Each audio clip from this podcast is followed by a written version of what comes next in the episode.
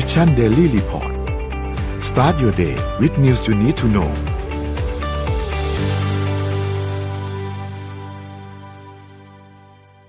สวัสดีครับยินดีต้อนรับเข้าสู่ Mission Daily Report ประจำวันที่23มีนาคม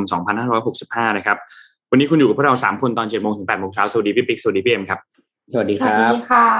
ครับผมวันนี้เราเริ่มต้นกลางสัปดาห์วันพุธนะครับเดี๋ยวเราอัปเดตเรื่องราวต่างๆครับว่ามีอะไรเกิดขึ้นบ้างเมื่อวานนี้มีหลายอย่างเกิดขึ้นเหมือนกันนะครับเดี๋ยวเราเริ่มต้นกันที่การอัปเดตตัวเลขการฉีดวัคซีนครับวัคซีนล่าสุดเราฉีดไปได้ 150,000 โดสนะครับคิดเข็มที่3เนี่ยเราฉีดไปแล้ว 32.3% ของประชากรนะครับเดี๋ยวหลังจากนี้อาจจะต้องเริ่มอัปเดตเข็มที่4กันละนะครับเพราะว่าเริ่มมีคนฉีดเข็มที่4กันมากขึ้นเนี่ยเราจะค่อยๆเพิ่มตัวเลขการอัปเดตเพิ่มเติมเข้ามาเรื่อยๆนะครับก็เข็มที่3เริ่มไปฉีดกันได้แล้วนะครับสำหรับใครที่ยังไม่ได้ไปฉีดนะครับทางด้านของสาธารณสุขเองก็บอกว่าถ้าฉีดเข็มที่2มาแล้วเป็นระยะเวลา3เดือนขึ้นไปเนี่ยทุกสูตรเลยก็สามารถไปฉีดเข็มกระตุ้นเข็มที่3ได้แล้วนะครับเข็มที่4ด้วยเข็มที่4เนี่ยก็คือหลังจากเข็มที่3อีก3เดือนครับพี่ทั้งหมดเลยฮะเพราะนั้นก็จัดการเรื่องเข็มกระตุ้นกันให้เรียบร้อยนะครับถัดมาครับสถานการณ์ผู้ป่วยครับตอนนี้ผู้ติดเชื้อรายใหม่อยู่ที่ 21,000 คนนะครับตัวเลขผู้เสียชีวิตเนี่ยอยู่ที่83คนซึ่ง83คนเนี่ยต้องบอกว่าถือว่าเยอะนะครับแล้วก็สูงขึ้นเรื่อยๆจากก่อนหน้านี้ที่อยู่หลัก70ไปปลายนะครับก็ค่อยๆขยับขึ้นมาทีละเล็กน้อยนะครับตัวเลข ATK ลดลงนะครับอยู่ที่ประมาณ 13,000 เท่ากับว่าวันนึงเนี่ยเรามีผู้ติดเชื้อประมาณ 30,000 ถึง 40,000 อยู่ที่ตัวเลขประมาณนี้นะครับก็ยังถือว่าเป็นตัวเลขที่อยู่ในกรอบเดิมนะครับไม่ได้เป็นการหันหัวขึ้นสูงมากขนาดนั้นนะครับ สถานการณ์ผู้ป่วยอีกอันนึงครับคือตัวเลขของอาการหนักครับอยู่ที่ 1,484 คนและใส่เครื่องช่วยหายใจอยู่ที่532นะครับนี่คือตัวเลขทั้งหมดของสถานการณ์ผู้ป่วยนะครับไปดูถัดมาครับตลาดหลักทรัพย์ครับบ้านเราครับบวกขึ้นมา 0.24% นะครับอยู่ที่ 1,677.87 นะครับหุ้นต่างประเทศครับเขียวทั้งกระดานเลยนะครับดาวโจนส์ครับบวก 0.86% Nasdaq บวก 1.26% นะครับ NYSE ครับบวก 0.93%ฟุตซี่ครับบวก 0.60% และห่างเส็งบวก 3.15% นะครับราคาน้ำมันดิบปรับตัวลดลงเล็กน้อยครับ WTI ครับอยู่ที่ 110.70 นะครับติดลบมา 1.27% และ Brent Crude Oil อยู่ที่ 115.01 ติดลบมา 0.53% นะครับราคาทองคำครับปรับตัวลดลง 1.16% อยู่ที่ 1,913.44 ดอลลาร์นะครับและคริปโตเคอเรนซีครับ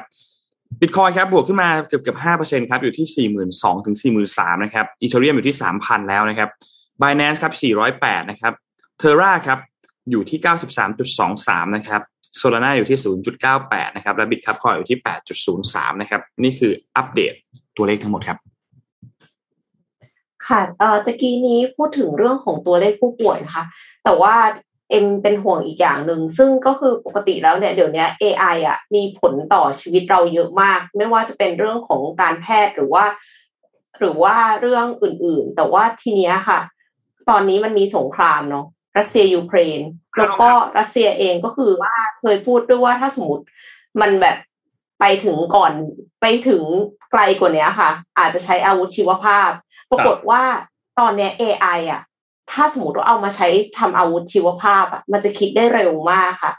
มีงานวิจัยหนึ่งเขาลองวิจัยดูว่าเอา AI ที่คิดค้นยาเอามาใช้คิดค้นอาวุธเคมีเนี่ยมันได้ถึง 40,000 ชนิดภายในระยะเวลาเพียง6ชั่วโมงเท่านั้นเองค่ะ mm-hmm. คิดดูว่า AI ที่ใช้อยู่ในปัจจุบันแล้วอ่ะสามารถที่จะคิดค้นอาวุธเคมีได้มากถึง 40,000 ชนิดจากเดิมที่นักวิทยาศาสตร์ต้องใช้เวลาคิดค้นนานหลายปีเนี่ยมันเหลือเพียงแค่เท่านี้เท่านั้นเองนะคะคือการศึกษาเนี่ยมาจากทีมวิจัยของบริษัท Collaboration Pharmaceuticals เผยว่า AI ชื่อว่า Megasyn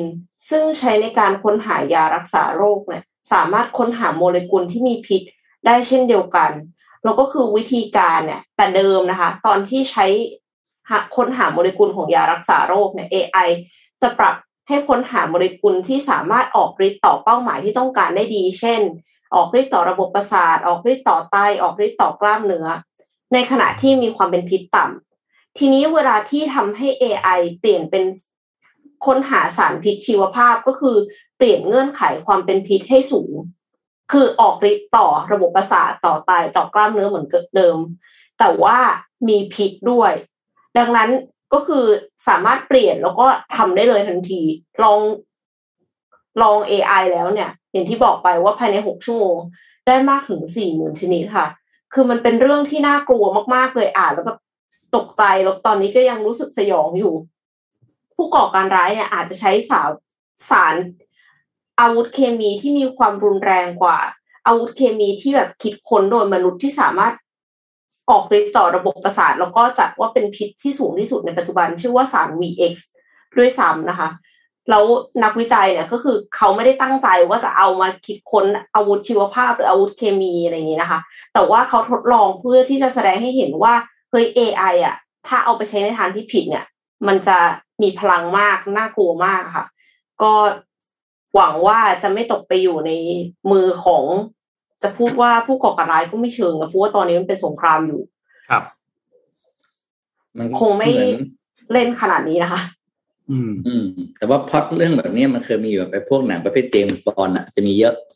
ไอ้ที่แบบผู้ก่อการร้ายมีอาวุธสมัยก่อนก็ตั้งแต่นิวเคลียร์ใช่ไหมนิวเคลียร์ก็มียุคนึงเป็นชีวภาพแล้วปัจจุบันก็เป็นเรื่องของการทำอะไรนะเกี่ยวกับคอมพิวเตอร์พวกแฮกเกอร์อะไรพวกนี้คือเรื่องพวกนี้ไม่อยู่เกินความคาดเดานะเพียงแต่ว่าอย่างที่เอ็มบอกนะครับว่าโอ้โหถ้าตกไปอยู่ในมือคนที่มันเอาไปใช้ในทางที่ไม่ดีนี่มันอันตรายจริงครับเดี๋ยวพี่พาไปดูลูกพี่บ้างเราไม่ได้ข่าวคราวลูกพี่มานานละนะครับลูกพี่นี่ข่าวคราวเงียบหายไปพักใหญ่คราวนี้ลูกพี่ไปปรากฏตัวที่เบอร์ลินครับElon Musk ไปทำอะไรที่เบอร์ลินก็เมื่อวันอังคารที่ผ่านมา Elon Musk เนี่ยไปเปิดโรงงาน Tesla นะครับที่เบอร์ลินหรือเขาเรียกว่า Giga Factory เบอร์ลินเนี่ยนะครับโดยโรงงานผลิตนี้เนี่ยสามารถผลิตรถยนต์ได้ปีหนึ่งประมาณ 500,000 คันนะครับซึ่งตามดีมานด์ที่เพิ่มขึ้นของยุโรปในเรื่องของรถไฟฟ้านะครับโดยสำนักข่าวเขาก็แซวนะถือว่าพี่ไม่มีคลิปมาให้ดูบอกว่าตอนที่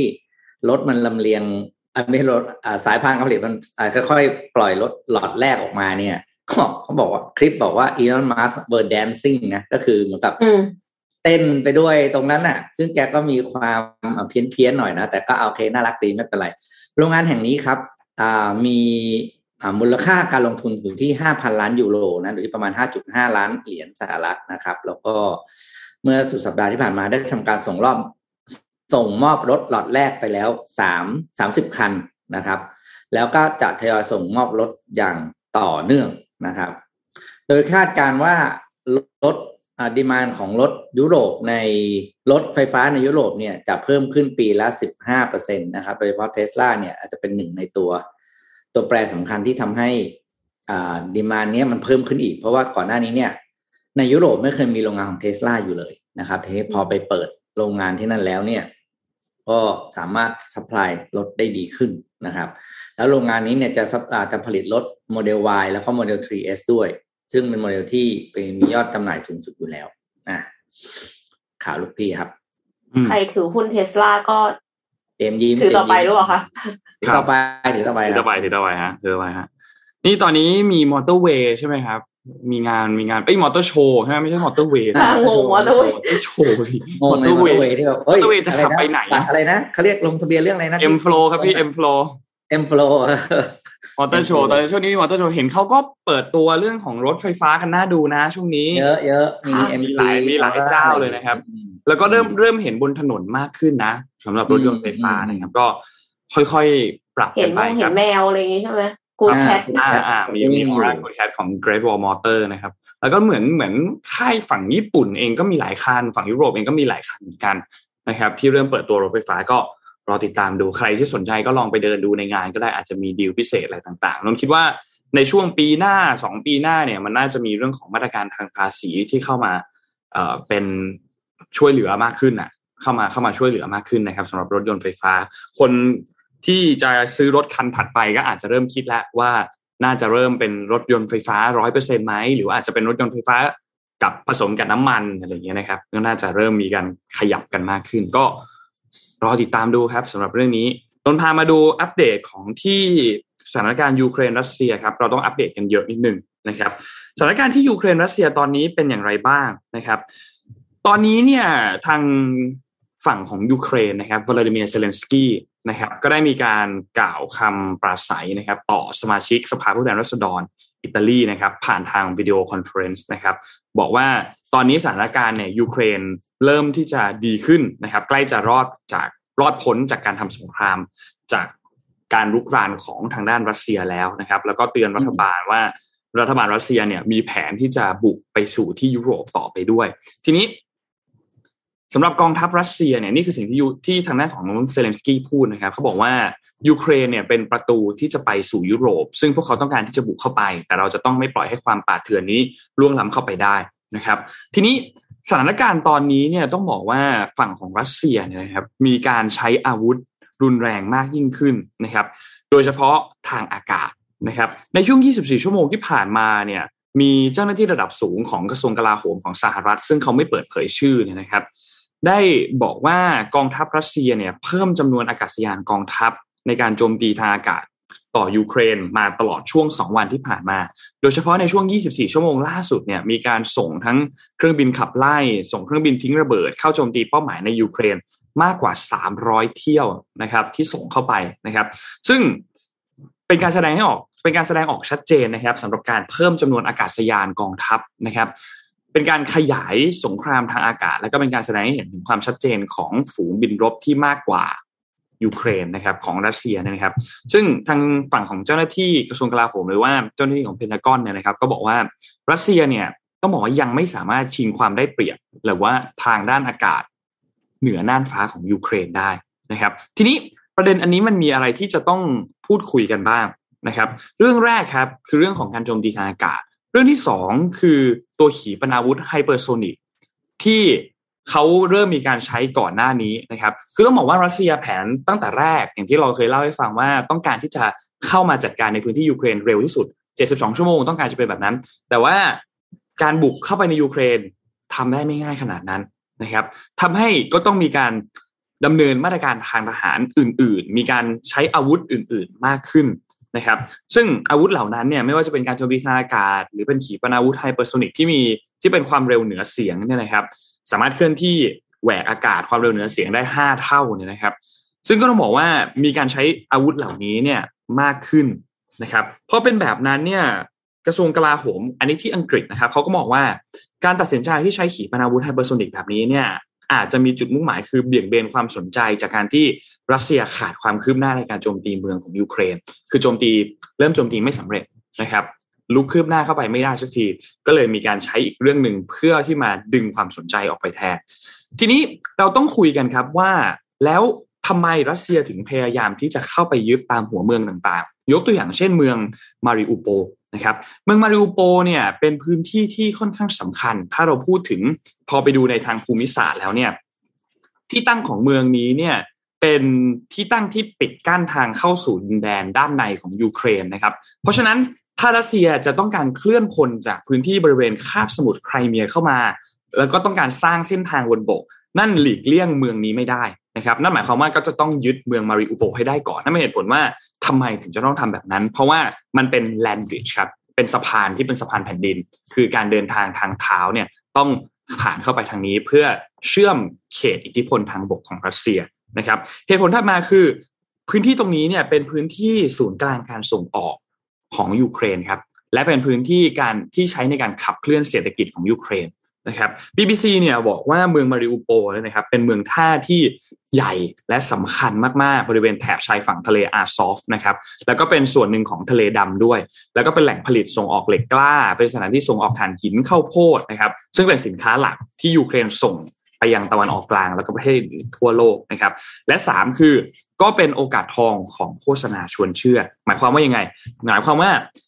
พื้นที่ของเมืองมาริอูโปเนี่ยเป็นฐานที่ตั้งของกองพันอาซอฟนะครับซึ่งเป็นกองกำลังฝ่ายขวาจัดในยูเครนซึ่งผู้เชี่ยวชาญเนี่ยบอกว่าในกลุ่มนี้เนี่ยอาจจะมีกลุ่มที่เป็นพวกนีโอนาซีหรือเป็นกลุ่มนาซีใหม่เนี่ยปะปนอยู่ได้ในพื้นที่บริเวณตรงนี้นะครับแต่กองกำลังทหารในพื้นที่ตรงนี้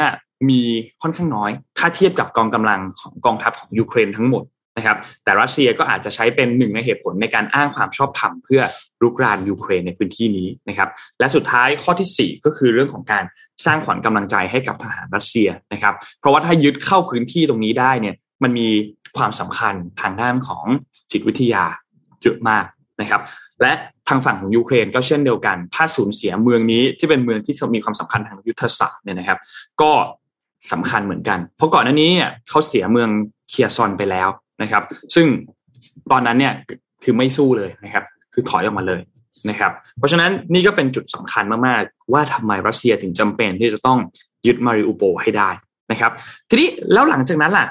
มีอะไรที่เกิดขึ้นบ้างทางฝั่งของ NATO เป็นอย่างไรบ้างในสัปดาห์นี้เนี่ยนะครับทำเนียบขาวเขามีการรายงานว่าโจไบเดนเนี่ยจะมีการเดินทางมาเยือนที่ยุโรปนะครับในสัปดาห์นี้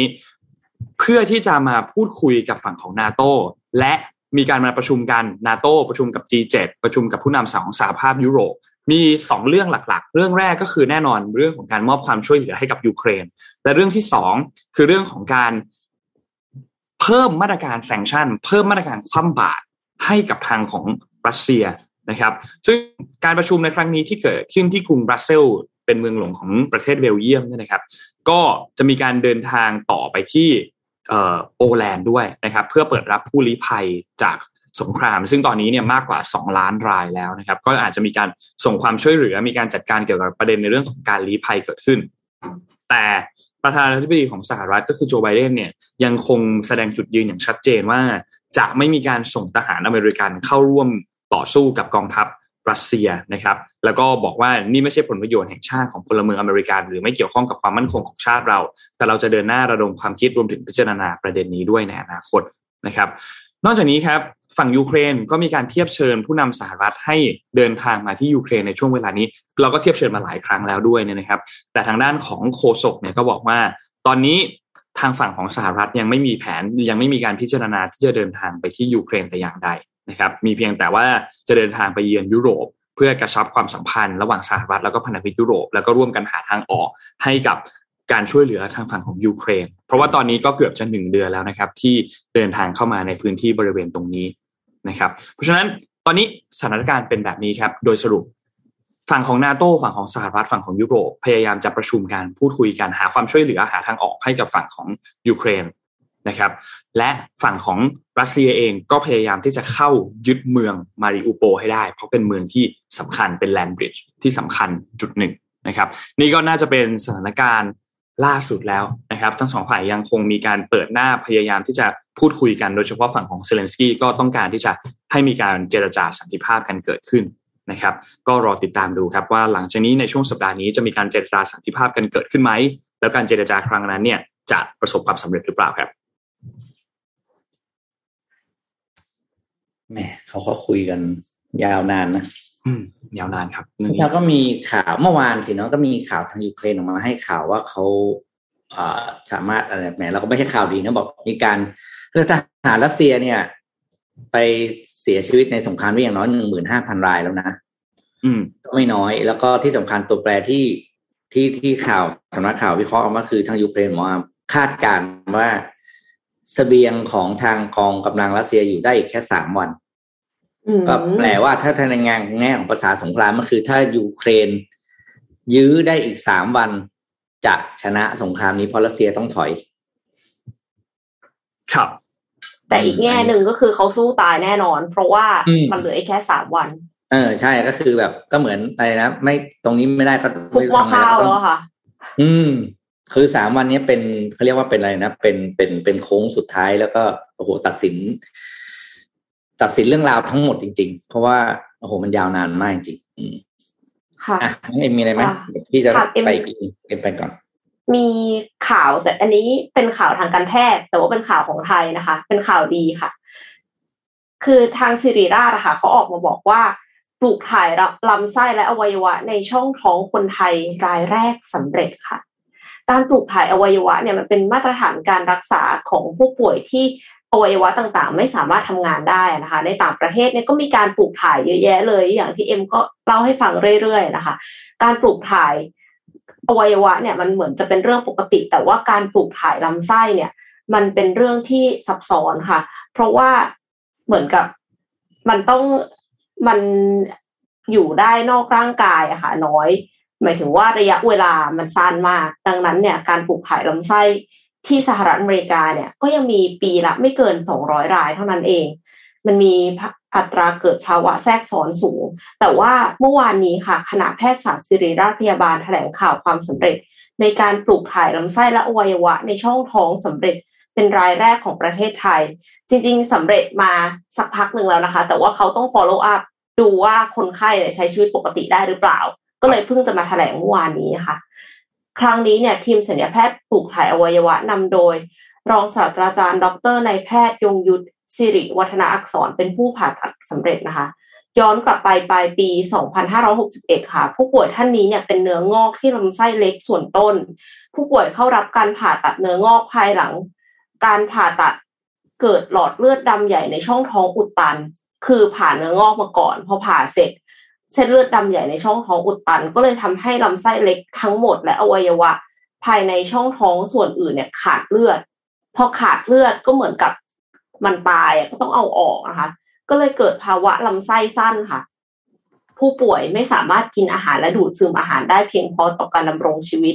ก็เลยจำเป็นจะต้องใช้สารอาหารทางหลอดเลือดแล้วก็ปรึกษากันเรื่องการปลูกถ่ายลำไส้นอกจากภาวะลำไส้สั้นแล้วยังมีบาดแผลเปิดขนาดใหญ่ที่หน้าท้องซึ่งมีน้ำย่อยของกระเพาะอาหารรั่วออกมาตลอดเวลาค่ะคือซีเวียร์มากนะคะทีมศัลยแพทย์ก็เลยผ่าตัดเพื่อที่จะปิดบาดแผลนั้นแล้วก็ตัดเนื้อเยื่อที่ตับของผู้ป่วยเพื่อตรวจดูเพิ่มเติมพบว่ามีภาวะตับอักเสบเรื้อรังจากการให้สารอาหารทางหลอดเลือดก็เลยมีความจำเป็นต้องปลูกถ่ายลำไส้ตับอ่อนกระเพาะอาหารในคราวเดียวกันค่ะใหญ่มากเยอะมากเลยนะคะลำไส้ตับอ่อนแล้วก็กระเพาะอาหารนะคะแต่เนื่องจากการปลูกถ่ายลำไส้เป็นเรื่องใหม่ที่ไม่เคยทำมาก่อนในประเทศไทยทางทีมก็เลยต้องวางแผนหลายด้านแล้วก็รวมไปถึงการฟื้นฟูร่างกายหลังผ่าตัดด้วย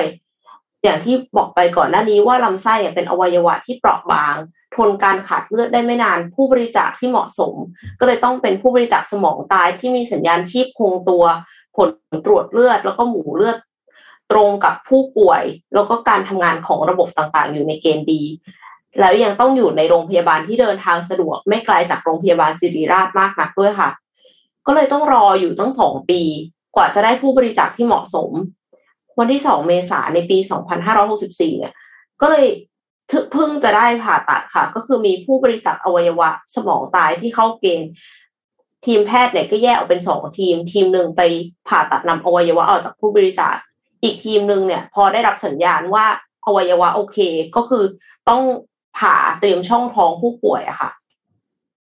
เสร็จแล้วก็เลยผลปรากฏว่าการผ่าตัดก็ผ่านไปได้ด้วยดีค่ะใช้เวลาผ่าอวัยวะใส่ผู้ป่วยได้ประมาณ7ชั่วโมงแล้วผู้ป่วยก็ฟื้นตัวได้ดีมากใช้เวลาอยู่ในห้อง ICU เพียง5วันหลังจากนั้นก็กลับบ้านไปใช้ชีวิตกับครอบครัวได้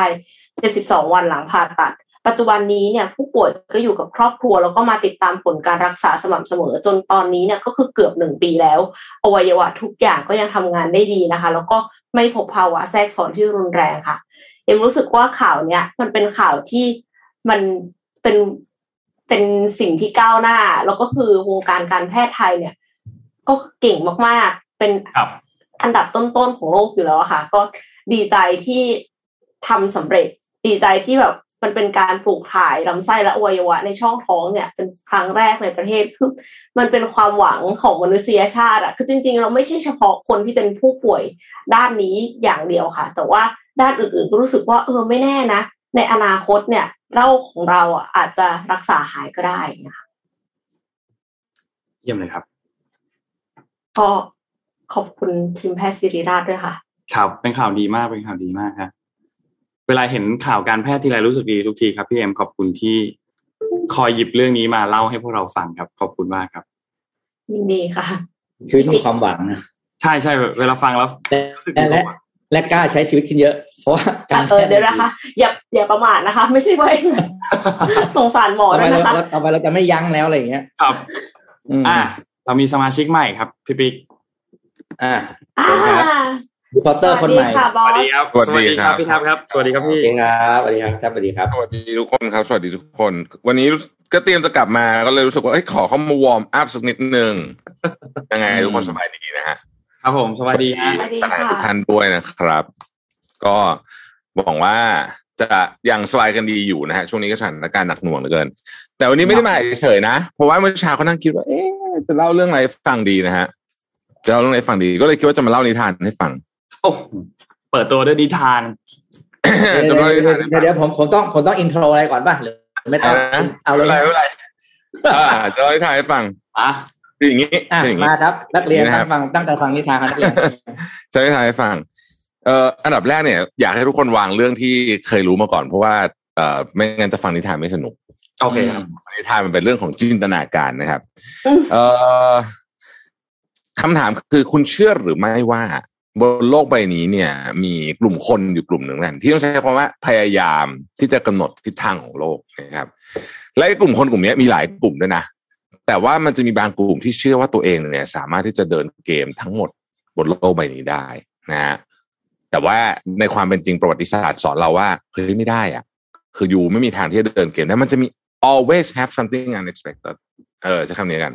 คือมันจะมีของที่แบบคุณนึกไม่ถึงอ่ะแล้วมันก็จะโผล่มาเสมอนะครับผมขออนุญาตถอยทุกท่านกลับไป 3-4 วันที่แล้วมีข่าวเล็กๆอยู่ข่าวหนึ่งลงใน Washington Post ลงใน Wall Street Journal ไม่มีใครสนใจหรอกเพราะว่ารู้ไหมเพราะว่ามีแต่ข่าวไอ้ยูเครนใช่ไหมตอนนี้คุณจำฮันเตอร์ไบเดนได้ไหมลูกชายชื่อมีไหมลูกชายของโจไบเดนนะครับล่าสุดเพิ่งถูกตัดสินว่าต้องจ่ายค่าปรับและภาษีว่ากรณีที่มีการคล้ายๆกับว่าทุจริตนะผมใช้คำสั้นๆอย่างนี้แล้วกันนะฮะกับบริษัทน้ำมันที่ประเทศไหนรู้ไหมไทยรัสเซียเหรอรัสเซียไม่ใช่โนยูเครนครับยูเครนมันอาจจะเป็นเรื่องบังเอิญก็ได้เนอะครับผมแต่ของบนโลกใบนี้ไม่มีคำว่าบังเอิญถ้าคุณเชื่อในเรื่องของนิทานเรื่องนี้นะครับณขณะนี้เนี่ยสิ่งที่มันเกิดขึ้นน่ากลัวมากน่ากลัวมากนะฮะตัดจากเรื่องฮันเตอร์ไบเดนไปก่อนนะครับโลกวันนี้เงินUSดอลลาร์แข็งหมดเพราะว่าคนวิ่งไปหาถูกไหมฮะแต่จริงๆแล้วเนี่ยส่วนตัวผมเชื่อว่าเนี่ยณวันนี้คือ the beginning of the end ของ US ดอลลาร์ US ดอลลาร์เนี่ยคนพูดกันมาเป็น 10 ปีละว่ายังไงมันก็เป็นแบบนี้ไม่ได้เพราะอยู่เล่นพิมพ์เงินมโหฬารออกมาขนาดนี้เนี่ยนะ it's doomed to fail นะวันหนึ่งมัน doomed to fail แต่มันไม่มีใครกล้าไงที่จะทำให้มัน fail ได้แต่ว่าการที่ US ดอลลาร์เนี่ยอเมริกาเนี่ยตัดรัสเซียซึ่งเป็นเศรษฐกิจอันดับ 11 ของโลกออกไปเลยเนี่ยนะฮะเขาไม่ได้ตัดแค่รัสเซียนะตอนนี้สิ่งที่มันเกิดขึ้นคือซาอุดิอาระเบียจ่ายเงินค่าน้ำมันตรงกับจีนเป็นหยวนนะครับอะไรกัน UAE ก็เริ่มคุยประเด็นนี้นะฮะประเทศต่างๆตอนเนี้ยมีการคุยเรื่องนี้กันเยอะมากถ้าใครได้ติดตามข่าวต่างประเทศโดยเฉพาะ Bloomberg เนี่ยลงเรื่องนี้บอกว่าเฮ้ยขอใช้คำว่าชิบหายแล้วว่าโอเคเฮ้ยมันใช้เวลาอยู่ดีคุณจะแบบเลิกใช้ดอลลาร์เลยไม่ได้แต่ this is the beginning of the end หรือเปล่าคำถามคือจักรวรรดิที่ใหญ่ที่สุดก่อนสหรัฐอเมริกาคือจักรวรรดิอะไรนั่นคือจักรวรรดิอังกฤษนะฮะไม่ใช่สิตรงนี้สหราชอาณาจักรใหญ่ขนาดไหนอ่ะก็ผ่านมา100ปีเนี่ยคุณไปดูธงประเทศต่างๆอ่ะมันยังมีสัญลักษณ์แห่งความยิ่งใหญ่ของจักรวรรดิอังกฤษอยู่เลยคำถามคือตอนที่มัน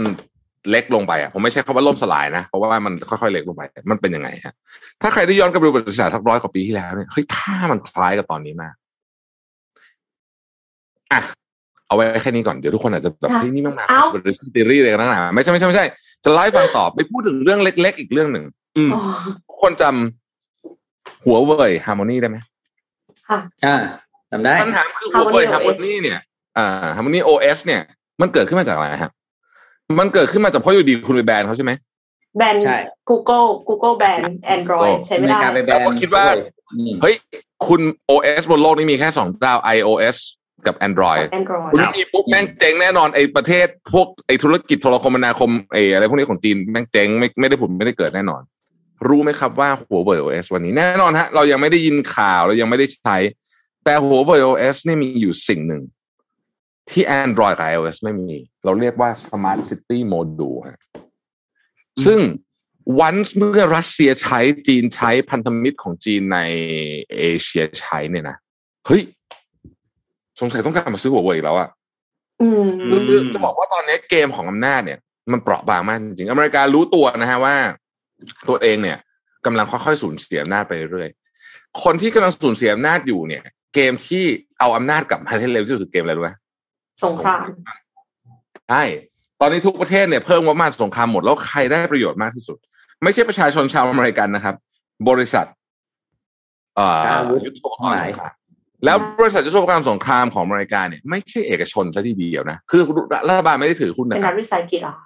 ไม่ใช่เป็นบริษัทเอกชนนี่แหละแต่ถ้าลงไปดูในดีเทลแล้วเนี่ยรัฐบริษัทอย่าง Lockheed Martin หรือว่า Northrop Grumman หรือว่า even Boeing เองเนี่ยนะฮะพาร์ทที่เป็นอาวุธสงครามเขาก็มีไม่น้อยเนี่ยนะฮะย้อนกลับไปดูเนี่ยเชื่อมโยงกับกลุ่มอำนาจที่นั่งบัญชาการอยู่ในการเมืองสหรัฐอเมริกาทั้งสิ้นนี่คือผู้คนที่ทรงอำนาจมากที่สุดนะฮะไปดูอีกเรื่องหนึ่งนะเยอรมนีเนี่ยเป็นประเทศที่เสียดายแองเกลาแมร์เคิลกันหมดไอ้นี่ช่วงนี้พอดีนะฮะวางมือไปแล้วได้จริงเพราะว่าคนใหม่นั้นไม่ได้แต่เยอรมันเนี่ยเป็นประเทศที่ต้องบอกว่าอะไรดีอะถามว่าเป็นเพื่อนพันธมิตรมหามิตรกับอเมริกาไหมก็เป็นนะแต่เป็นเพื่อนแบบคุณเคยมีเพื่อนแบบนี้ไหมอะแบบแม่งตัวใหญ่กว่าเราอะเราแม่งแกล้งเราตลอดเลยอะแต่แบบเฮ้ยกูรักมึงนะตบหัวตุ้มทีนึงอย่างเงี้ยแต่มึงต้องทำตามที่กูสั่งนะเยอรมันเป็นแบบนั้นนะครับโดยเฉพาะตั้งแต่แพ้สงครามโลกมาญี่ปุ่นก็เหมือนกันนะแต่เยอรมันหนักกว่าต้องทำตามอเมริกาบอกตลอดผมคิดว่าเนี่ยจะเป็นโอกาสของเยอรมันถ้าผู้นำเข้มแข็งพอที่จะคล้ายๆกับว่า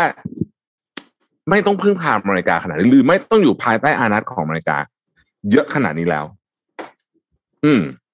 เพราะอเมริกาเนี่ยกำลังที่จะ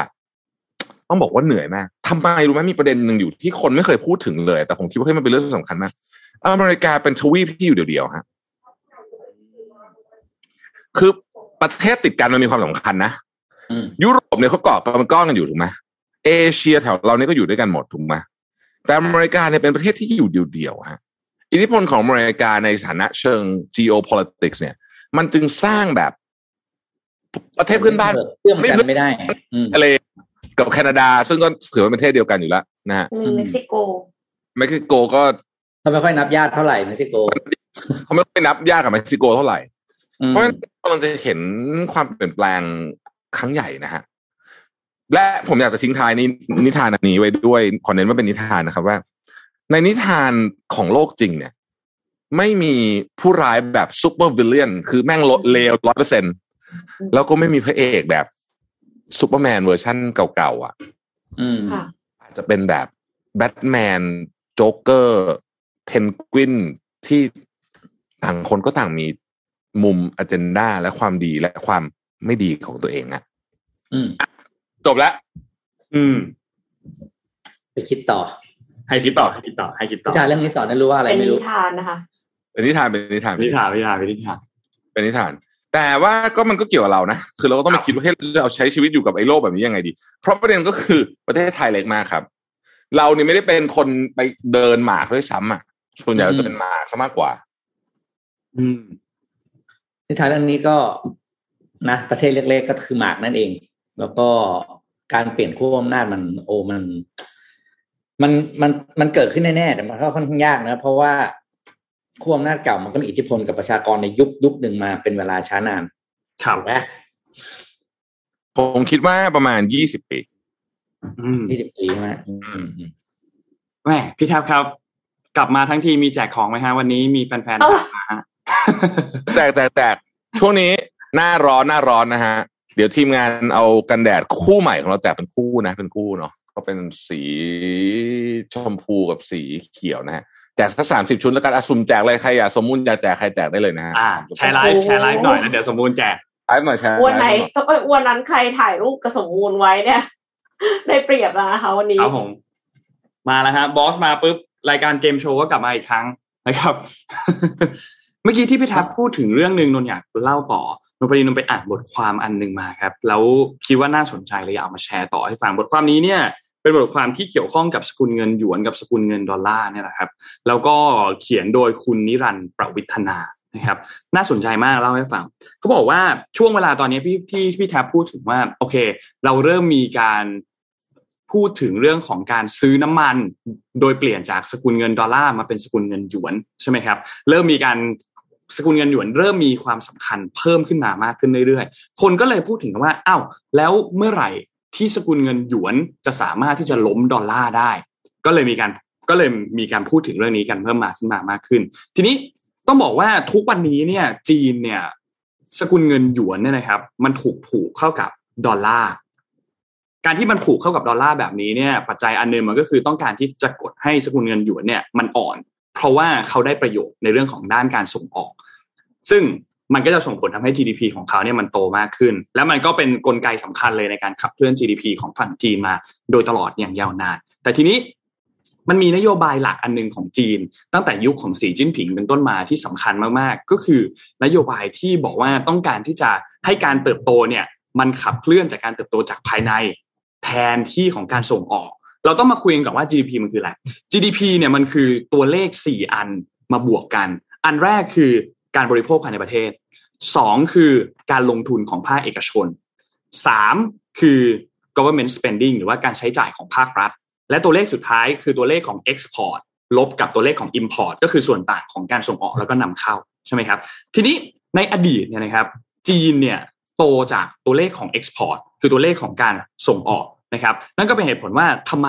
เขาจะต้องให้สกุลเงินของหยวนเนี่ยมันต้องอ่อนไว้เพราะว่าเขายังคงใช้ตัวเลขอันนี้เป็นตัวเลขสำคัญในการขับเคลื่อนประเทศแต่ทีนี้สีจิ้นผิงบอกว่าเฮ้ยเราต้องการที่จะโตจากภายในการโตจากภายในมันคือการเพิ่มการบริโภคภายในประเทศนะครับแล้วแล้วเขาจะทำยังไงได้บ้างหนึ่งสมมุติว่าถ้าอยู่มาวันนึงจีนสกุลเงินหยวนเนี่ยนะครับเขาปล่อยเงินดอลลาร์แล้วเขาไม่สนใจเงินดอลลาร์แล้วเขาอยากที่จะขึ้นมาทดแทนสกุลเงินดอลลาร์ก็ต้องยกเลิกการผูกกับสกุลเงินดอลลาร์สมมุติสำหรับเงินหยวนเนี่ยนะครับแต่ถ้าหากว่ายกเลิกตอนนี้มันจะเกิดอะไรขึ้นตัวเลขของ export ที่มันสูงอยู่ตอนนี้แล้วเป็นกลไกสำคัญในการขับเคลื่อนเศรษฐกิจมันจะหายไปพอตัวเลข export มันหายไปเสร็จปุ๊บก็พังเลยครับเศรษฐกิจจีนก็พังทันทีเพราะฉะนั้นเขาก็เลยต้องหาทางที่จะเอาก้อนอะไรก็ตามมาทดแทนในก้อน export ก่อนซึ่งก็คือก้อนตัว consumption หรือว่าการบริโภคภายในประเทศนั่นเองการเติบโต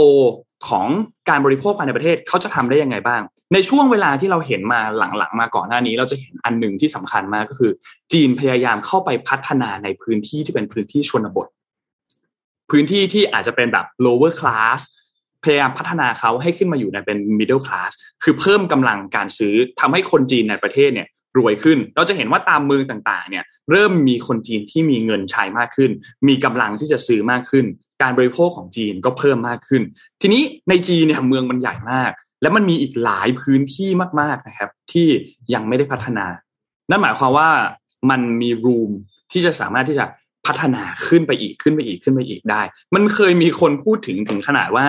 จีนเนี่ยในอนาคตจะมีเมืองที่มีไซส์ขนาดเดียวกับโตเกียว200เมืองลองคิดภาพถ้าประเทศหนึ่งมีโตเกียว200เมืองเนี่ยเศรษฐกิจมันจะเจริญมากขนาดไหนการบริโภคภายในประเทศมันจะเจริญมากขนาดไหนโดยเฉพาะอย่างยิ่งในภาคตะวันตกในหลายๆพื้นที่ของจีนถ้าเทียบกับฝั่งของตะวันออกเนี่ยยังต้องบอกว่าล้าหลังมากนะครับนั่นหมายความว่าเขาก็จะโตขึ้นได้อีกมากเลยนะครับทีนี้ถ้าหากว่าจีนสามารถจะทำแบบนั้นได้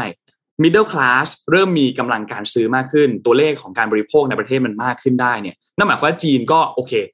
ตัวอันแรกก้อนแรกเริ่มแข็งแล้วเพราะฉะนั้นเขาก็สามารถที่จะค่อยๆ คลายตัวเลขของการ export ลงไปได้ค่อยๆ คลายการผูกกันระหว่างสกุลเงินหยวนกับสกุลเงินดอลลาร์ได้ซึ่งมันอาจจะยังไม่ได้เกิดขึ้นภายในช่วงเร็วๆนี้ 2-3 ปีนี้อาจจะยังไม่ได้เกิดขึ้นแต่ภาพไกลๆ5ปี10ปี20ปีมันกำลังที่จะเป็นแบบนี้อยู่ตามแผนที่สีจิ้นผิงเนี่ยเขาวางไว้นะครับเพราะฉะนั้นก็เรื่องนี้ก็เลยน่าติดตามครับว่าจีนน่ะจะทำได้จริงหรือเปล่าแล้วจะสามารถที่จะทำได้แบบนี้ไหมแต่มันเป็นสิ่งที่กำลังจะเกิดขึ้นในอนาคตว่าสหรัฐ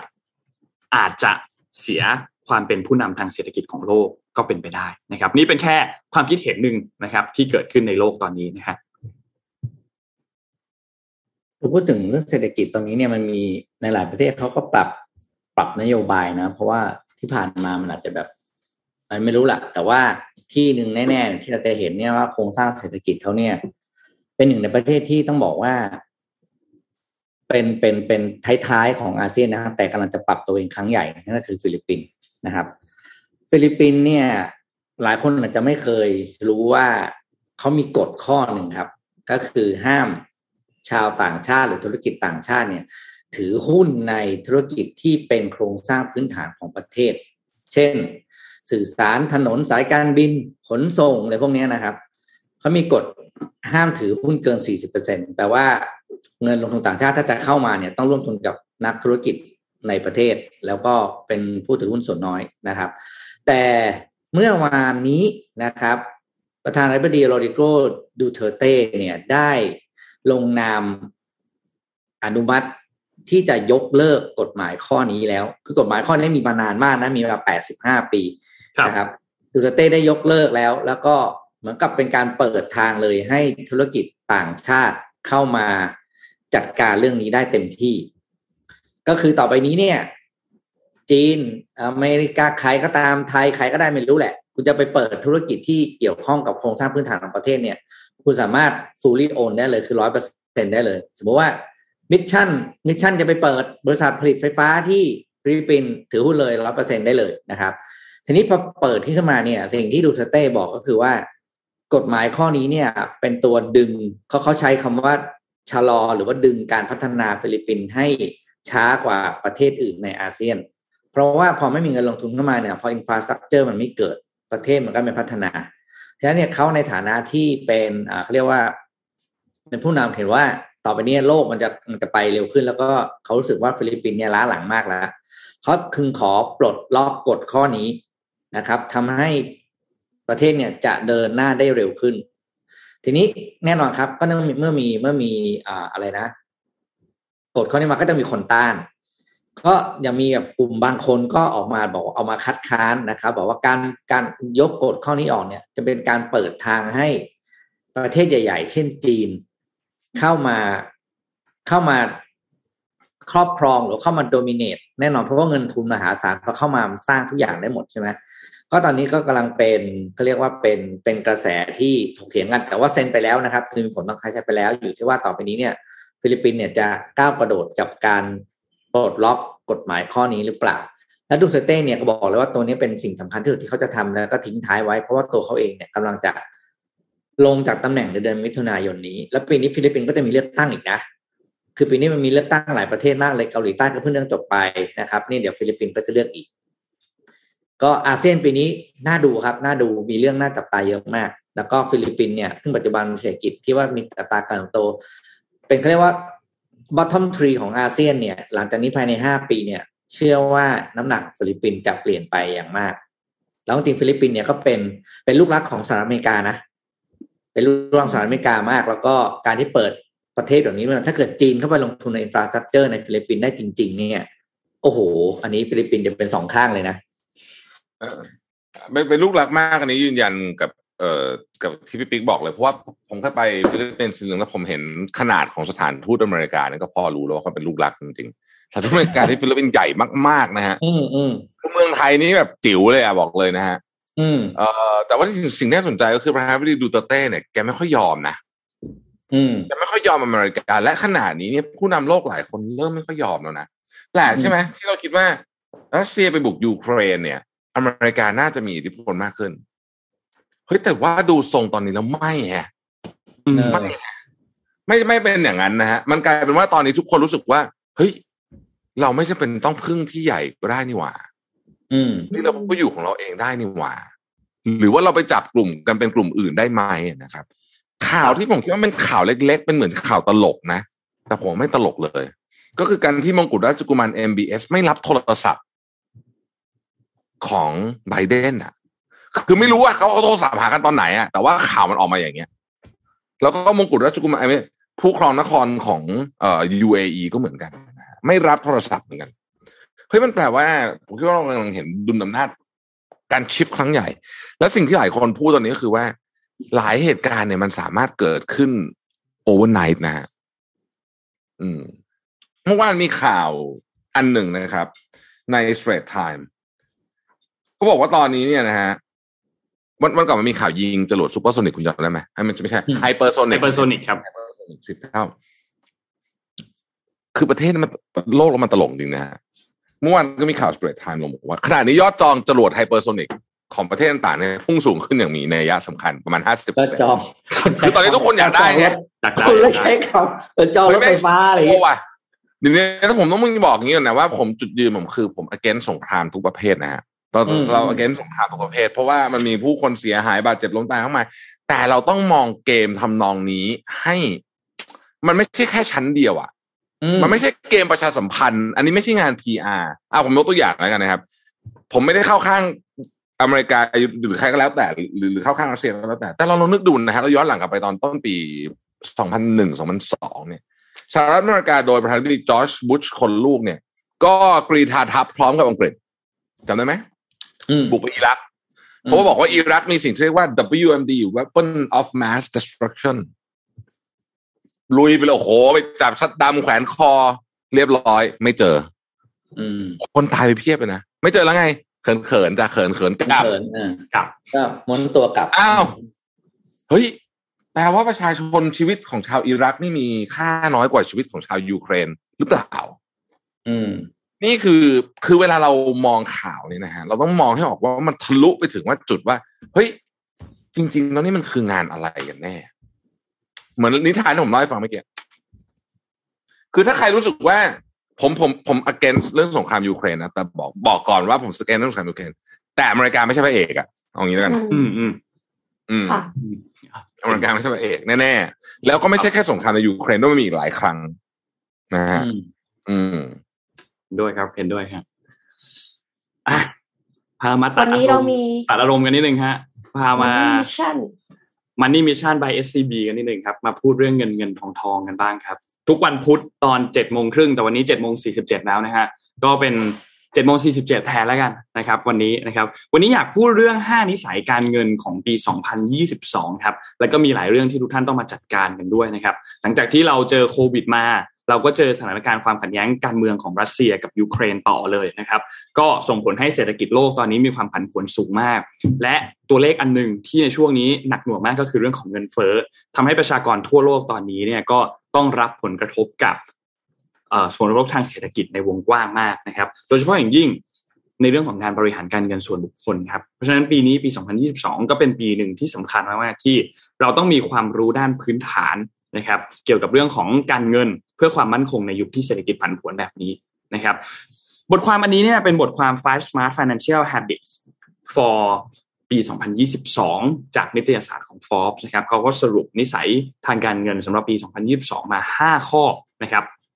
ข้อที่1ครับข้อที่1คือบันทึกรายละเอียดของค่าใช้จ่ายข้อนี้คลาสสิกมากนะครับในการวางแผนทางการเงินสิ่งที่เราต้องจัดการเรื่องแรกเลยก็คือเรื่องของการรู้ว่าเรามีค่าใช้จ่ายเท่าไหร่บ้างเป็นอย่างไรบ้างและมีแนวโน้มว่าเราจ่ายก้อนไหนเยอะจ่ายค่ากินเยอะช้อปปิ้งเยอะแล้วแต่ละอันมีมูลค่าเท่าไหร่บ้างเพราะฉะนั้นก็ต้องบันทึกค่าใช้จ่ายเมื่อเราดูแล้วเนี่ยว่ารายการที่เราจดบันทึกไปมันแยกเป็นแคตตากรีหมวดไหนบ้างเนี่ยเราก็จะประเมินการใช้เงินโดยรวมของเราได้แล้วก็สามารถที่จะกำหนดขอบเขตได้นะครับในปัจจุบันเนี่ยการบันทึกค่าใช้จ่ายมันง่ายขึ้นเยอะนะครับมีแอปพลิเคชันต่างๆสำหรับจดการบันทึกค่าใช้จ่ายแล้วก็ช่วยบันทึกแม่นยำมากขึ้นสะดวกมากยิ่งขึ้นแล้วก็สร้างนิสัยการจดบันทึกในระยะยาวได้ด้วยนะครับข้อ2ครับคือรู้จักอดออมครับ build your saving ครับการออมเงินเนี่ยเป็นเรื่องที่ยากที่สุดแหละฮะเพราะว่ามันเป็นเรื่องที่ต้องสร้างวินัยนะครับแล้วมันก็เป็นสิ่งที่จำเป็นมากๆการออมเงินที่ดีควรจะเริ่มจากพื้นฐานเราต้องพิจารณาก่อนว่าเงินของเราเงินได้ของเราเนี่ยมีเท่าไหร่บ้างซึ่งส่วนใหญ่แล้วเนี่ยเขาก็จะพูดถึงเรื่องของ50 30 20 50แรกคือจ่ายไปกับสิ่งที่จำเป็นเช่นที่อยู่อาศัยอาหารการกินต่างๆ30เท่ามาก็คือการใช้ไปกับสิ่งที่เราอยากได้และ20สุดท้ายก็คือการออมเงินนะครับเพราะฉะนั้นเราก็ต้องตระหนักให้สำคัญว่าไอ้ 20% นี้แรกๆอาจจะไม่ถึงก็ได้อาจจะค่อยๆเริ่มจาก 5% 10% 15% แล้วค่อยไปแตะที่ 20% นะครับแล้วก็วิธีการออมเงินก็มีหลายวิธีมากๆนะครับเราเคยออกมาเล่าให้ฟังแล้วด้วยข้อที่3ครับคือเริ่มลงทุนครับ start investing ครับการลงทุนเนี่ยมันไม่มีคำว่าช้าไปไม่มีคำว่าเร็วไปนะครับแล้วก็ไม่จำเป็นที่จะต้องเป็นก้อนใหญ่นะครับเริ่มลงทุนก้อนเล็กค่อยๆลงทุนค่อยๆลงทุนก็ได้นะครับมีเครื่องมือเยอะมากในทุกวันนี้นะครับที่มาช่วยเหลือในการลงทุนไม่ว่าจะเป็นแบบเช่น systematic investment plan นะครับ SIPS นะครับหรือว่าแผนการลงทุนอย่างเป็นระบบก็จะช่วยให้การลงทุนของเราเนี่ย ง่ายขึ้นยืดหยุ่นมากขึ้นนะครับการลงทุนเล็กๆน้อยๆเนี่ยมันสำคัญมากเพราะ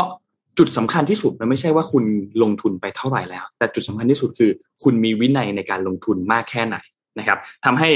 ถ้าคุณมีวินัยมีเงินฝากประจำหรือจะเป็นการลงทุนตัดแบบ DCA ทุกๆเดือนเนี่ยการลงทุนในกองทุนรวมต่างๆที่มีผลประโยชน์เรื่องของภาษีด้วยก็เป็นเรื่องที่สำคัญมากเพราะว่าจะช่วยหนึ่งก็คือลดความเสี่ยงที่จะเกิดขึ้นในการลงทุนในหลายๆแบบนะครับเพราะเราก็กระจายความเสี่ยงไปด้วยนะครับข้อที่4ครับคือการบริหารความเสี่ยงของตัวเองและครอบครัวนะครับนอกจากเรื่องเงินนอกจากเรื่องความมั่งคั่งแล้วเนี่ยเรื่องที่สำคัญอีกเรื่องนึงก็คือเรื่องของสุขภาพนะครับเพราะฉะนั้นการทำประกันไม่ว่าจะเป็นประกันสุขภาพประกันชีวิตเองเนี่ยก็เป็นจุดที่สำคัญมากๆเพราะว่าเราไม่รู้ว่าจะเกิดเหตุการณ์ที่ไม่คาดฝันคือเกิดขึ้นเมื่อไหร่นะครับเพราะฉะนั้นถ้าเกิดขึ้นมาแล้วเรามีประกันที่จะช่วยเหลือเราในเรื่องของการรักษาพยาบาลค่ายาค่าอุปกรณ์ทางการแพทย์ต่างๆ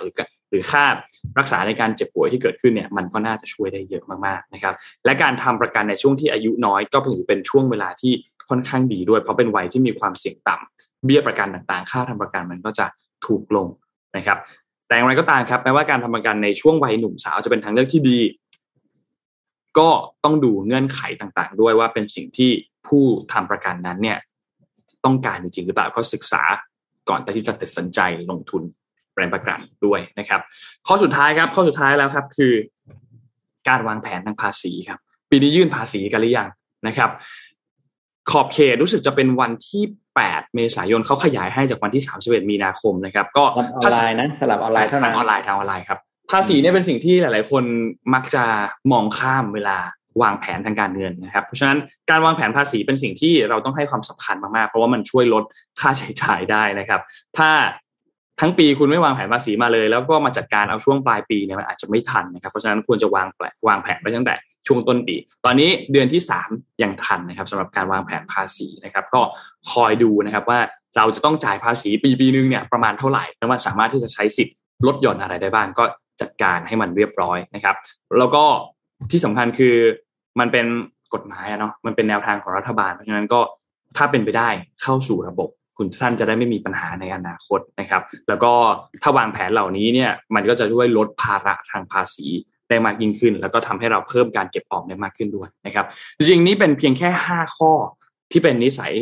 ทางการเงินในปี2022นะครับยังมีอีกหลายเรื่องมากนะครับแต่นี่เป็น5ข้อหลักๆที่ทุกท่านควรจะมีนะครับแล้วก็เป็นสิ่งที่จำเป็นและต้องลงมือทำอย่างต่อเนื่องนะครับเพราะฉะนั้นก็ฝากไว้ด้วยครับเพราะว่าการที่จะสร้างความมั่นคงทางการเงินเนี่ยมันต้องใช้ระยะเวลาครับอย่างน้อยเนี่ยก็ต้องเดือน2เดือนท่านถึงที่จะมีวินัยทางการเงินที่ดีได้นะครับแล้วก็การลงมือทำอย่างต่อเนื่องก็จะช่วยให้เป้าหมายเราสำเร็จง่ายยิ่งขึ้นนะครับวันนี้ก็ขอบคุณ SCB ครับจาก Money Mission by SCB ภารกิจรอบรู้เรื่องเงินทองครับค่ะก็อย่าลืมยื่นภาษีกันนะคะครับขอเสริมโนนนิดนึงฮะเรื่อง2เรื่องผมว่าเป็นเรื่องที่สำคัญมากประเด็นที่1คือตัวแอป tracking เนี่ยนะอันนี้ฝากไปทาง SCB ก็จะดีมากนะเผื่อทางคน SCB ฟังอยู่นะคือตอนนี้แอป tracking ของเมืองไทยเนี่ยนะครับที่ใช้ได้แบบว่าลิงก์คือแอป tracking ที่ดีจริงๆเนี่ยที่ผมเคยเห็นที่ต่างประเทศนะมันเชื่อมทุกอย่างเลยนะบัญชีทุกธนาคารบัตรเครดิตทุกอย่างคือคุณไม่ต้องจดเลยอ่ะคือคุณไม่ต้องใส่แล้วเลยเคลื่อนปุ๊บมันปรับขึ้นมาให้แต่ว่าเมืองไทยเนี่ยเนื่องจากผมไม่แน่ใจเขาไม่ซิงกันหรือเขายังคุยไม่รู้เรื่องหรืออะไรก็ไม่รู้เนี่ยนะมันเลยยังไม่สามารถที่จะเชื่อมทุกธนาคารได้เพราะทีนี้พออย่างนึงมันหายไปอะครับบัตรเครดิตหายไปแล้วกันอย่างเงี้ยมันก็ไม่ค่อยเวิร์กละใช่ไหมอันนี้หนึ่งนะครับประเด็นที่2นะฮะช่วงเวลานี้คือช่วงเวลาแห่งการมารื้อตำราการลงทุน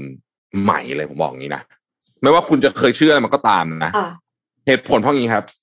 ถ้าคุณไม่ทำอะไรเลยเนี่ยนะฮะเมื่อวันก่อนเพิ่งอ่านรีพอร์ตถ้าคุณไม่ทำอะไรเลยแล้วคุณอยู่ในกรุงเทพมหานครแล้วเงินเดือนคุณไม่ขึ้นเนี่ยนะฮะผ่านไป1ปีเนี่ยเงินคุณลดไป 10% จากหลายอย่างนะถ้าคุณเป็นคนชั้นกลางแล้วกันนะฮะเพราะว่าเงินเฟ้อเนี่ยมันอยู่ประมาณสัก 5.5 5.7 อะไรแบบนี้แต่มันไม่ใช่ไงคุณไม่ได้ทำไม่ไอตะกร้าเงินเฟ้อที่เขามีของหลายร้อยอย่างมันคุณไม่ได้ซื้อทุกอย่างแบบนั้นไงฮะชนชั้นกลางมีแนวโน้มที่จะถูกผลกระทบจากเงินเฟ้อสูงชนชั้นล่างก็จะไปสูงกว่าอีกนะฮะคนที่ไม่ค่อยถูกผลกระทบจากเงินเฟ้อคือมหาเศรษฐีไม่ค่อยกระทบเท่าไหร่เพราะฉะนั้นถ้าเกิดว่าเราจะลงทุนเพื่อสู้เงินเฟ้อได้เนี่ยมีแนวโน้มว่าไอ้ strategy การลงทุนเดิมของเราเนี่ยอาจจะไม่เวิร์คแล้วก็สิ่งที่คุณมี คือความเชื่อเดิมของเราในการลงทุนเนี่ยผมว่ามันอาจจะ outdated ละคือเราเห็นแล้วของหลายๆอย่างค่ามันก็หายไป 50% เลยแบบเนี้ยนะฮะทีนี้สิ่งที่มันโชคดีก็คือว่าถ้าเกิดคุณตั้งใจที่จะสำรวจเรื่องการลงทุนดีพอหรือว่าศึกษาดีพอเนี่ยนะครับคราวนี้มันไม่ยากละเพราะว่าเครื่องมือมันเยอะอย่างผมยกตัวอย่างเลยแล้วกันช่วยโฆษณาให้สปอนเซอร์เรา SCB Invest เนี่ยวันก่อนผมก็เพิ่งไปซื้อAlibaba ใช่ Alibaba ของดีครับแอปนี้ดีมากครับไม่ได้ซื้อค่ะซื้อที่70กว่าด้วยขอโม้หน่อย อะไรอย่างเงี้ยสมัยก่อนคุณจะไปซื้อหุ้นอาลีบาบาตัวหนึ่งยุ่งมากเลยนะใช่ป่ะต้องไปเปิดพอร์ตในจีนจะทำยังไงโบรกเกอร์อะไรใช่แต่ว่าอันเนี้ยครับก็ต้องศึกษาให้ดีแต่ว่าผมคิดว่าตอนเนี้ยเป็นช่วงเวลาที่ดีมากที่คุณจะต้องแบ่งเวลามาเพิ่มสมมุติว่าเราเคยแบบดูไปนิดหน่อยอะไรอย่างเงี้ยตอนนี้ผมว่าไม่ละผมว่าเอาจริงๆนะผลตอบแทนจากการลงทุนทำดีๆได้เยอะกว่าเงินเดือนที่เราจะหาอยู่ทุกวันนี้มีข้อระวังนิดนึงค่ะคือเอ็มอะลงในกองหนึ่งที่แบบว่าเขาแบบมีการใช้ AI อะไรอย่างเงี้ยแล้วเสร็จแล้วปรากฏว่าคือเข้าใจว่า AI อาจจะไม่เคยเจอสงครามในชีวิตมันไม่เคยเจออะไรที่แบบว่า force มาเจอคือแบบว่าอยู่ดีๆแบบตุ้มขึ้นมาเลยเฉยเลยอะไรอย่างเงี้ยค่ะก็เลยกลายเป็นว่าอันนั้นก็ดอยไปค่ะครับผมการลงทุนคือการอดทนระยะยาวอ๋อค่ะพี่ปิ๊กก็กำลังอดทนระยะยาวอยู่เหมือนกันใช่ไหมคะตอนนี้ขอนิดนึงได้ไหมทีมงานเอารูปที่ผมเพิ่งโยนเข้าไปให้ดูหน่อยได้ไหมครับเมื่อกี้นนพูดถึงมอเตอร์โชว์ใช่ไหมครับครับใช่ครับมีรถอยู่คันหนึ่งที่ผมว่าเขาทำกันบ้านมาดีนะยี่ห้อเนี่ยนะฮะก็คือรถฟอร์ดนะครับ Ford เนี่ยเขาเปิดตัว Ranger Raptor ใหม่ Ranger Raptor นี่เป็นกระบะคือมันจะมีผมเข้าใจว่า Ranger ธรรมดาคือเล็กสุดแล้วก็มี Ranger Raptor ตรงกลางแล้วก็จะมีไอ้ F150 อะไรเมืองไทยไม่ขายมันได้เพราะว่าวิ่งทีมันเต็ม2เลนเลยนะใหญ่มากนะฮะถ้าใครไปอเมริกานึกออกนะไม่กระบะนู่นใหญ่ 1,869,000 บาทอาจจะฟังดูแพงใช่ป่ะฟังดูแพงเนาะรถกระบะคันละตั้งรถกระบะ2ล้านแต่นะครับมาด้วยเครื่องบินเครื่องยนต์นะฮะV6 EcoBoost นะครับก็คือเป็นเครื่องยนต์เบนซินเทอร์โบนะ397แรงม้าตีกลมๆว่า400แรงม้าแล้วกันนะฮะ400แรงม้านะครับโชคเนี่ยเป็นโชคของ Fox ใครที่เล่นรถพวกนี้จะรู้ว่าโชค Fox นี่มันโคตรแพงนะฮะคือไม่ต้องแต่งแล้วอ่ะนะฮะคือเป็นโชคที่ดีที่สุดละในสำหรับรถแบบนี้นะครับแล้วก็เครื่องเสียงเนี่ยเป็นของ Bang & Olufsen นะ B&Oต้องบอกว่าจัดมาเต็มจริงๆนะฮะแล้วก็ผมเชื่อว่าน่าจะรอรถกันเป็นปีอ่ะคือจากคนที่ไม่เคยสนใจรถกระบะเลยนะเริ่มแบบโหอยากได้ว่ะคือแบบจริงๆรถกระบะเหมาะสมกับการใช้งานในเมืองไทยมากนะจริงครับเพราะคุณสามารถผ่านหลุมผ่านเหล็กแล้วก็ อะไรอย่างเงี้ยได้อย่างสบายนะฮะอ่ะไปต่อกันเรื่องอื่นได้ครับเชิญครับไปเรื่องบันเทิงสักเรื่องหนึ่งได้ไหมคะจริงๆปกติเอ็มก็ไม่ค่อยมีเรื่องบันเทิงนะแต่ว่าอันนี้คือตื่นเต้นนะเนื่องจากเป็นแฟนคลับ Harry Potter ไม่แน่ใจว่าในนี้มีแฟนคลับ Harry Potter อยู่เยอะขนาดไหนนะคะช่วยแสดงก็มีนนท์ละคนนึงฮะช่วยแสดงตัวกันนิดนึงนะคะเพราะว่าตอนนี้ค่ะเอาเกม Hogwarts Legacy มาฝากค่ะคือเขาเหมือนเกริ่นกันมานานมากแล้วว่าตกลงเกม Hogwarts Legacy เนี่ยมันจะมีแต่มันจะมีหน้าตาเป็นแบบไหนนะคะไม่ได้อัปเดตกันสักทีล่าสุด Warner Bros ค่ะเปิดตัวอย่างออกมาติดลิขสิทธิ์ค่ะ14นาทีนะคะไม่อย่างนั้นเนี่ยจะเอามาเปิดในรายการนะคะมันแบบว้าวมากๆแนะนำให้ไปดูนะคะสำหรับแฟนคลับ Harry Potter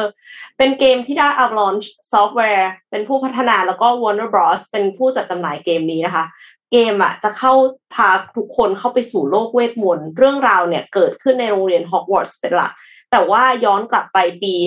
1800คือแบบก่อนเรื่องราวทั้งหมดใน Harry Potter แล้วก็ก่อนเรื่องราวใน Fantastic Beasts ด้วยคือมันเก่ามากเลยเก่าไปจนถึงแบบก็อบลินยังเกลียดพ่อมดอยู่อะไรอย่างเงี้ยค่ะแล้วก็คือมีสงครามแบบก็อบลินเป็นกบฏแล้วก็ไปจับมือกับพ่อมดฝั่งร้ายอะไรอย่างเงี้ยแล้วก็เราเนี่ยจะเข้าไปไม่ได้เป็นแฮร์รี่พอตเตอร์แน่นอนเพราะว่ามันตั้งแต่ปี1800ก็คือเราเข้าไปเป็นตัวเราเองเราสามารถที่จะเลือกหน้าตาอะไรของเราเองได้ เสร็จแล้วเข้าไปเราก็ต้องไปถูกหมวกคัดสรรน่ะคัดสรรว่าจะไปอยู่บ้านไหนเสร็จแล้วก็คือถ้าไปอยู่บ้านไหนอ่ะเราก็ต้องไปใช้ชีวิตในแบบ common room ของบ้านนั้นน่ะแล้วก็ make friend ด้วยนะถ้าเรา make friend แล้วเราแบบว่าสนิทกันกับเพื่อนคนไหนอะค่ะเราสามารถที่จะพาเขาไปผจญภัยร่วมกับเราด้วยเป็นคู่หูกันแล้วก็มีภารกิจท้าทายให้ทำเต็มไปหมดเลยนะคะแล้วคือภาพคือสวยมากรายละเอียดคือเก็บได้ดีมากขนาดแบบกระดานหลังตัวละครอ่ะในห้องเรียนอ่ะยังเป็นคาถาทั้งหมดเลยอะค่ะคาถาที่แบบที่มีอยู่ในหนังที่มีอยู่ในหนังสือที่เรารู้จักกันอ่ะ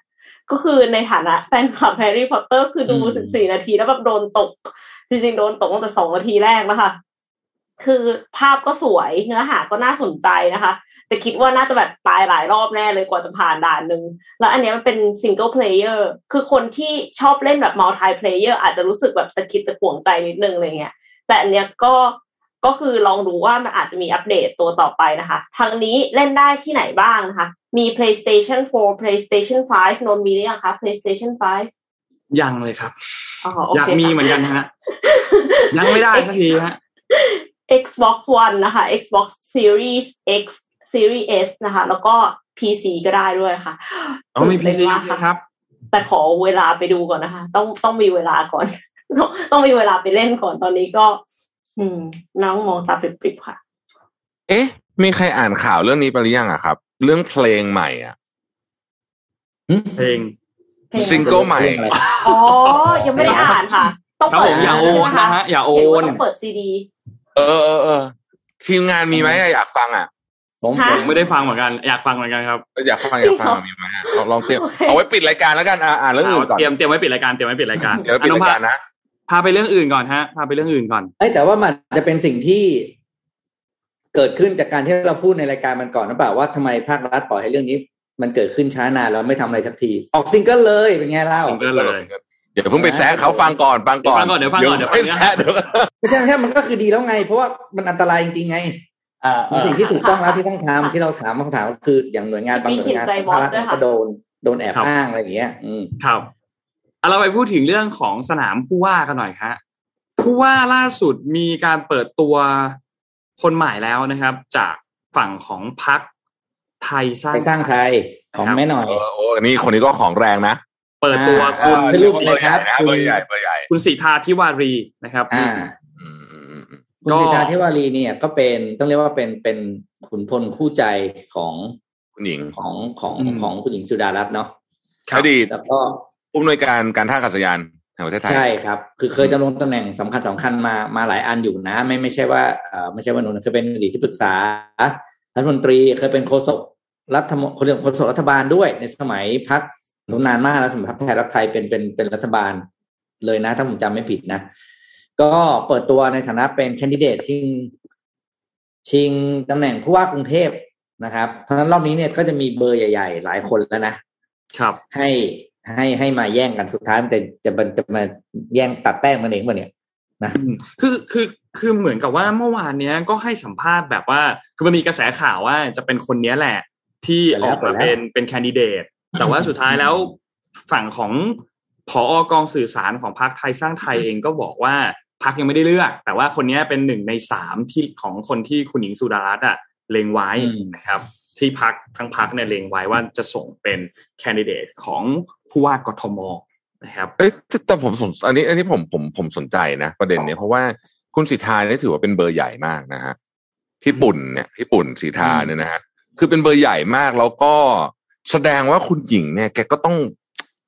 คือถ้าส่งแต่ไม่มีความหวังเลยเนี่ยมีความหวังเลยถ้าปล่อยขนาดนี้มาไม่ใช่ลงเพื่อให้ทำตามหน้าที่ว่าลงแล้วอ่ะไม่ใช่ส่งไงไม่ใช่อ่ะนี่ก็แสดงว่า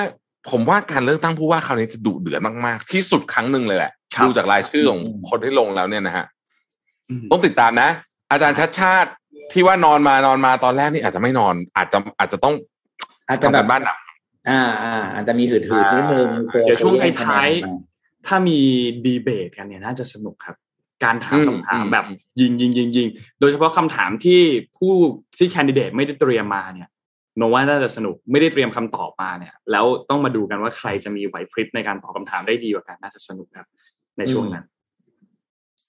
เดี๋ยวเราก็จะได้รู้ประวัติของทุกคนมากครับผม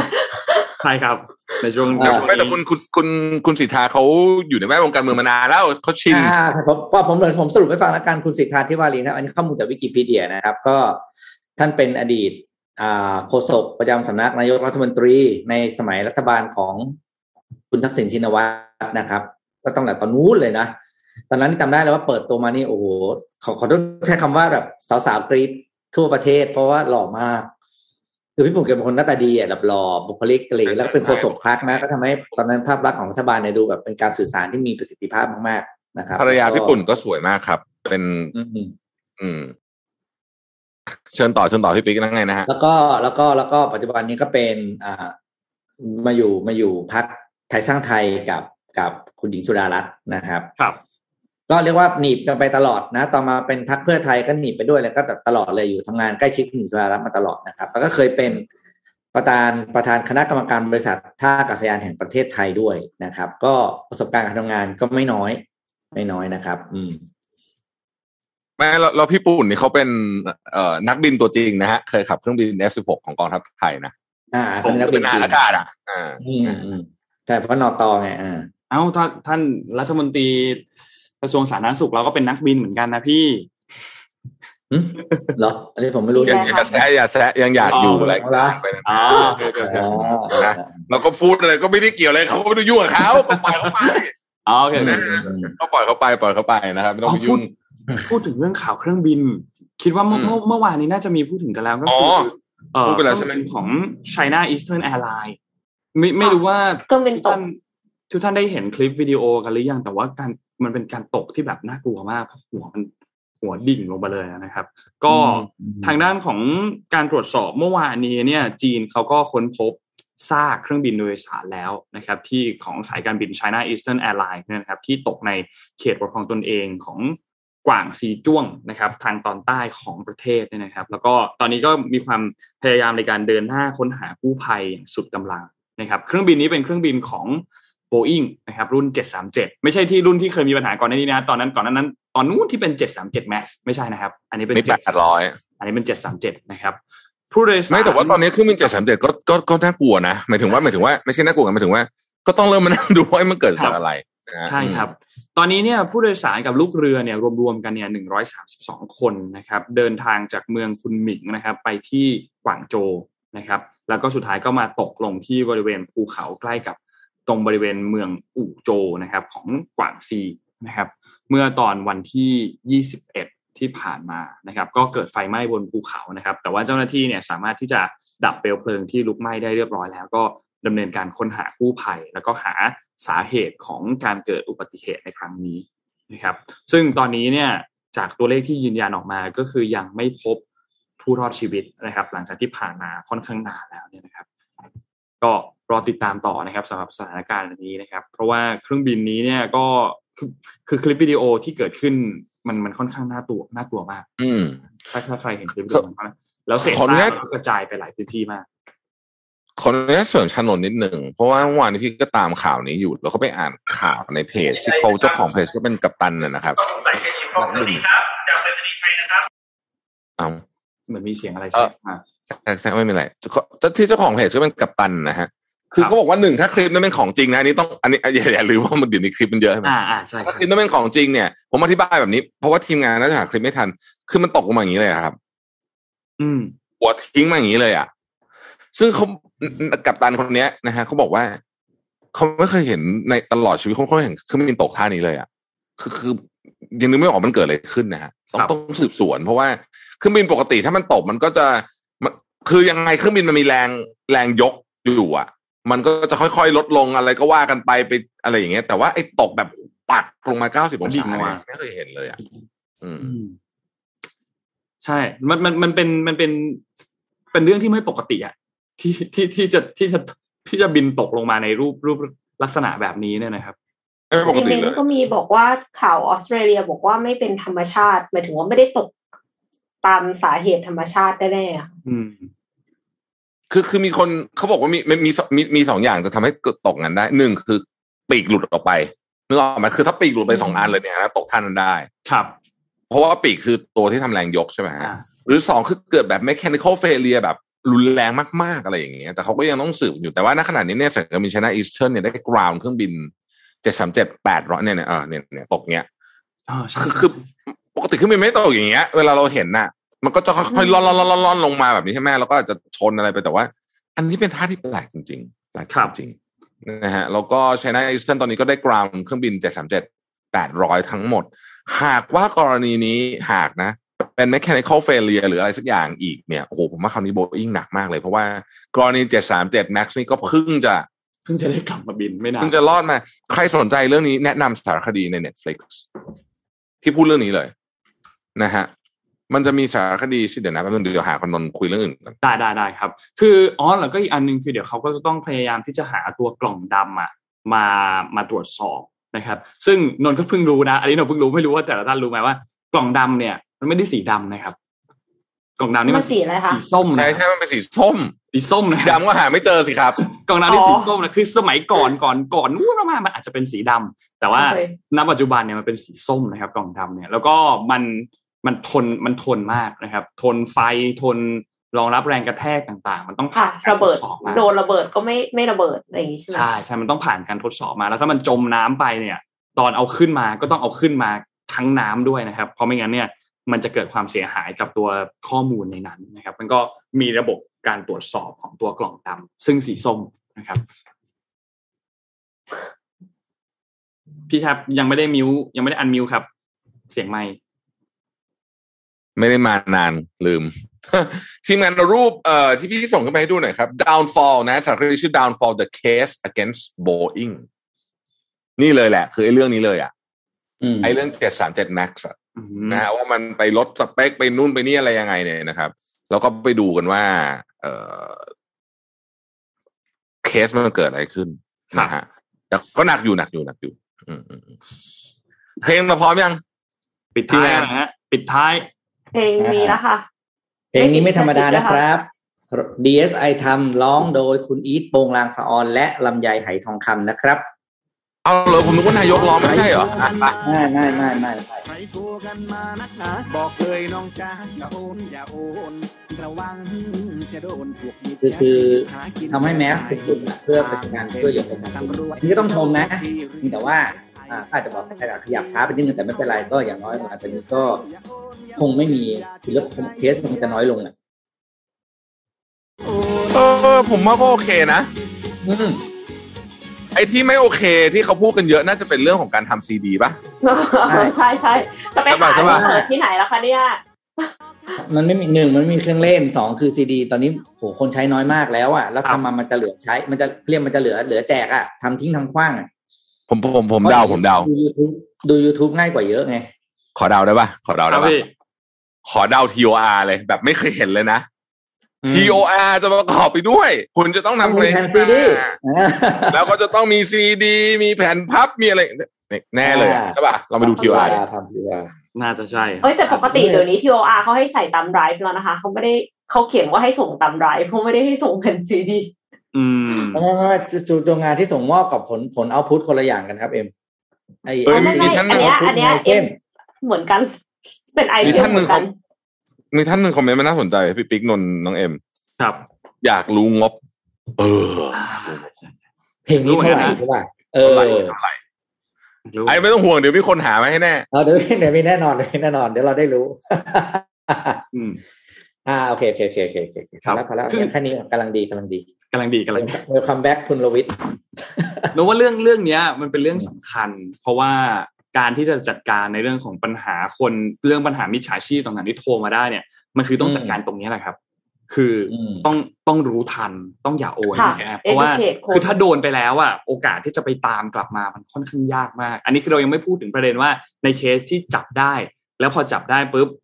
ในคนที่ไปที่ได้รับโทษเบามากเลยเรายังไม่พูดถึงอันนั้นแล้วกันเนาะแต่ละนัดจุดเริ่มต้นก่อนผมคุยกับเขาเป็น10 นาทีสนุกอยู่กันนะนนท์เหมือนกันไม่คุยแบบกลัวประสาทเอาพูดจริงเลยคือมันไม่มีอะไรทำพอดีตอนมันว่างขนาดที่คุยกับวิชาชีพได้เลยเหรอคะรู้อยู่แล้วว่าวิชาชีพแบบวางกดบล็อกทันทีวางกดบล็อกอันนี้คือแพทเทิร์นนนท์ก็คุยกับเขามาจากไหนอะไรแบบ เหรอจริงเหรออู้นี่ต้องไปหาตำรวจเลยเหรออะไรเงี้ยคุยจนแบบเขาคงแบบแม่งให้กูรำคาญวางเขาวางไปเองอ่ะเขาไม่ผมไม่ได้วางนะเขาวางไปเองเขาก็ทนผมปวดประสาทจริงๆแล้วนะไอ้พวก call center ผีพวกเนี้ยเขาก็น่าจะมีลิสต์ของเบอร์พวกเราเหมือนกันนะโทรมาแล้วโดนพวกเราควรประสาทมันจะได้ไม่โทรมาอีกไงเหมือนเราก็มีบล็อกลิสต์พวกเขาใช่ไหมเขาก็น่าจะมีช็อตลิสต์ว่าอย่าโทรมาหาอิตาลวิทเลยเดี๋ยวอิตาลวิทมันว่างมันสู้ด้วยมันสู้อิตาลวิทมันสู้เว้ยอะไรเงี้ยเออนั่นแหละฮะส่งทุกคนไปทำงานเลยครับพอละส่งทุกคนเข้างานทำงานกันดีกว่าฮะทำงานวันนี้ขอบคุณ SCB ครับผู้สนับสนุนแสนใจดีของเรานะครับแล้วก็วันนี้เรามี Money Mission by SCB ภารกิจรอบรู้เรื่องเงินทองด้วยเกี่ยวกับ5นิสัยทางการเงินที่ทุกท่านควรจะมีในปี2022นะครับก็ไปดูย้อนหลังกันได้นะครับขอบคุณ SCB มากๆและขอบคุณ Devante ครับ Premium Skin Care for Men ผิวหน้าดูดีหน้าดูเด็กใครก็เดาอายุไม่ถูกนะครับภายใต้แนวความคิด Future Biotechnology for Men Skin นะครับหาซื้อได้แล้วครับตามช่องทาง e-commerce ต่างๆไม่ว่าจะเป็น Shopee Lazada JD Central We Love Shopping แล้วก็เว็บไซต์โดยตรงของเขาก็คือ devante296.com นะครับแล้วก็สุดท้ายขอบคุณดีน่าโทนิวครับน้ำเต้าหู้ออร์แกนิกหอมอร่อยดีกับสุขภาพให้คุณออร์แกนิกได้ทุกวันนะครับขอบคุณมากๆนะครับแล้วก็ขอบคุณท่านผู้ฟังทุกๆท่านด้วยครับที่ติดตาม Mission Daily Report นะครับวันนี้คิดว่าครบถ้วนแล้วนะครับก็เจอกันใหม่อีกครั้งหนึ่งในวันที่เกินด้วยวันนี้ไม่ครบหรอกวันนี้เกินละฮะคนเยอะเกินครับวันนี้ขอบคุณทุกท่านมากนะครับแล้วพบกันใหม่อีกครั้งหนึ่งในวันพรุ่งนี้วันพฤหัสครับจะเป็นใคร3คนลองเดากันดูฮะพรุ่งนี้รอดูครับสวัสดีครับสวัสดีครับ Mission Daily Report Start your day with news you need to know